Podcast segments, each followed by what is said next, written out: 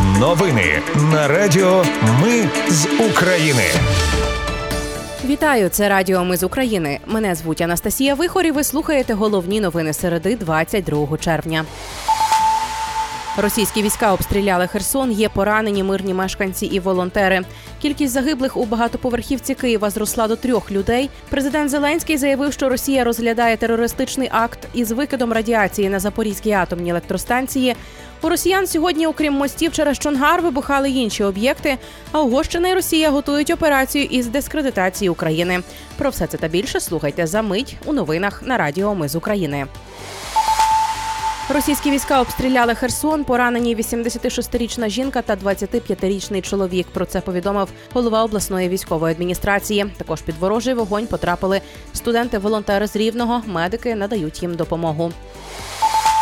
У Дніпровському районі Києва з під завалів у 16-поверхівці дістали тіло жінки. Відтак кількість загиблих зросла до трьох людей. Пораненими вважаються п'ятеро людей. Врятувати вдалося 20 мешканців будинку. У Київській міській військовій адміністрації кажуть, що для постраждалих вже визначили місця тимчасового проживання. Йдеться про мешканців 6, 7 та 8 поверхів. Одна із основних версій вибуху в будинку це витік газу, але причини ще встановлюють. Президент Володимир Зеленський послухав доповідь розвідки і СБУ. Після цього заявив, що Росія підготувала сценарій і розглядає терористичний акт із викидом радіації на Запорізькій атомній електростанції. Нагадаю, що раніше керівник розвідки Буданов повідомляв, що на ЗАЕС російські війська замінували ставок охолоджувач, який необхідний для безпечного функціонування станції. Водночас у МАГАТЕ відреагували на заяву української влади про мінування охолоджувачів реакторів Запорізької атомної електростанції. Зауважили, Зауважили, що міни в ставку охолоджувачі під час візиту гендиректор Рафаель Гросі не виявив. Однак міни є за межами станції, і також у певних місцях всередині. Росіяни пояснили це так званою оборонною метою. Нагадаю, що Гросі відвідав станцію ще 15 червня. А Кирило Буданов, керівник розвідки, говорив про замінування охолоджувачів 20 червня. Натомість, вчора президент Зеленський, спираючись на доповідь спецслужб, попереджав про ризики теракту на станції. Сьогодні у росіян, окрім мостів через Чонгар, вибухали інші об'єкти. Ну, наприклад, мер Мелітополя Федоров каже, що в його місті сьогодні пролунало мінімум вісім вибухів. Найгучніші були на півночі Мелітополя в районі концентрації російської техніки. А в Якимівці вибухи лунали на медскладах і газовому господарстві, які окупанти перетворили на свої бази. Через це росіяни посилили фільтрацію і не випускають цивільних. Радник голови офісу президента Михайло Подоляк заявив, що росіяни намагалися влучити кинджалами в дамбу в кривому розі. Однак він не уточнив, коли саме це сталося. Натомість повітряні сили повідомляли ще сьогодні, що вночі росіяни запустили по цілі у Дніпропетровській області три ракети кинжал і три крилати Х-22, але вони на щастя не долетіли.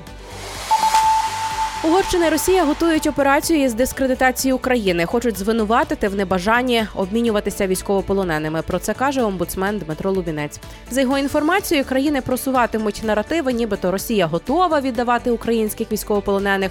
Але проблема в Україні щодо восьми колишніх військовополонених, яких Росія без відома України передала Угорщині, то дипломати наполегливо працюють, щоб їх повернути. Наразі вдалося повернути до України лише трьох військовополонених. Ну і гарні новини. Україна отримала від Євросоюзу ще півтора мільярда євро макрофінансової допомоги. Це вже п'ятий транш допомоги, і загальна сума становить 18 мільярдів євро.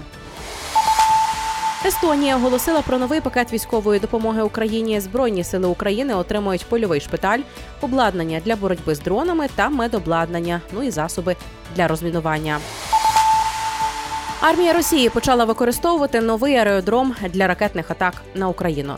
Він знаходиться поблизу міста Моздок у північній Осетії. Проєкт схеми показав супутникові знімки від Planet Labs, на яких можна побачити літаки стратегічної авіації ту 22 м 3 Їх перекинули туди із початком наступу українських військ на запорізькому напрямку. Ну і сьогодні у Білорусі горіло палало. У Барановичському районі розбився ударний гелікоптер Мі 24 Міноборони стверджує, що члени екіпажу живі, але поранені. Натомість моніторингова група Білоруський гаюн пише, що це був російський Мі 24 адже на хвості гелікоптера видно російську Z, Однак Міноборони Білорусі це не уточнює. Ну і на завершення Володимир Зеленський підписав закон, який передбачає заборону імпорту книг із Росії та Білорусі. Виявляється, він ще був. Довкола цього закону точилася тривала дискусія, або існували побоювання, що норми закону можуть ускладнити переговори про вступ до Євросоюзу. Однак українці наполягали на підписанні документа і навіть створили відповідну петицію. Підписавши закон, президент сказав, що вважає його правильним. Усі зміни передали в Євросоюз для додаткової оцінки. Це були головні новини дня на радіо. Ми з України. Їх підготувала я, Анастасія Вихор. Наші новини про те, що реально відбувається в Україні, немає ніякого політичного забарвлення чи якихось бізнес-інтересів. У нас лише реальні факти. Якщо на вашу думку, те, що ми робимо, важливо, підтримайте нас. Заходьте на сайт Ми з України.ком і тисніть кнопку Підтримати. Для нас важлива кожна гривня. Почуємося. Радіо Ми з України. Перемагаємо разом.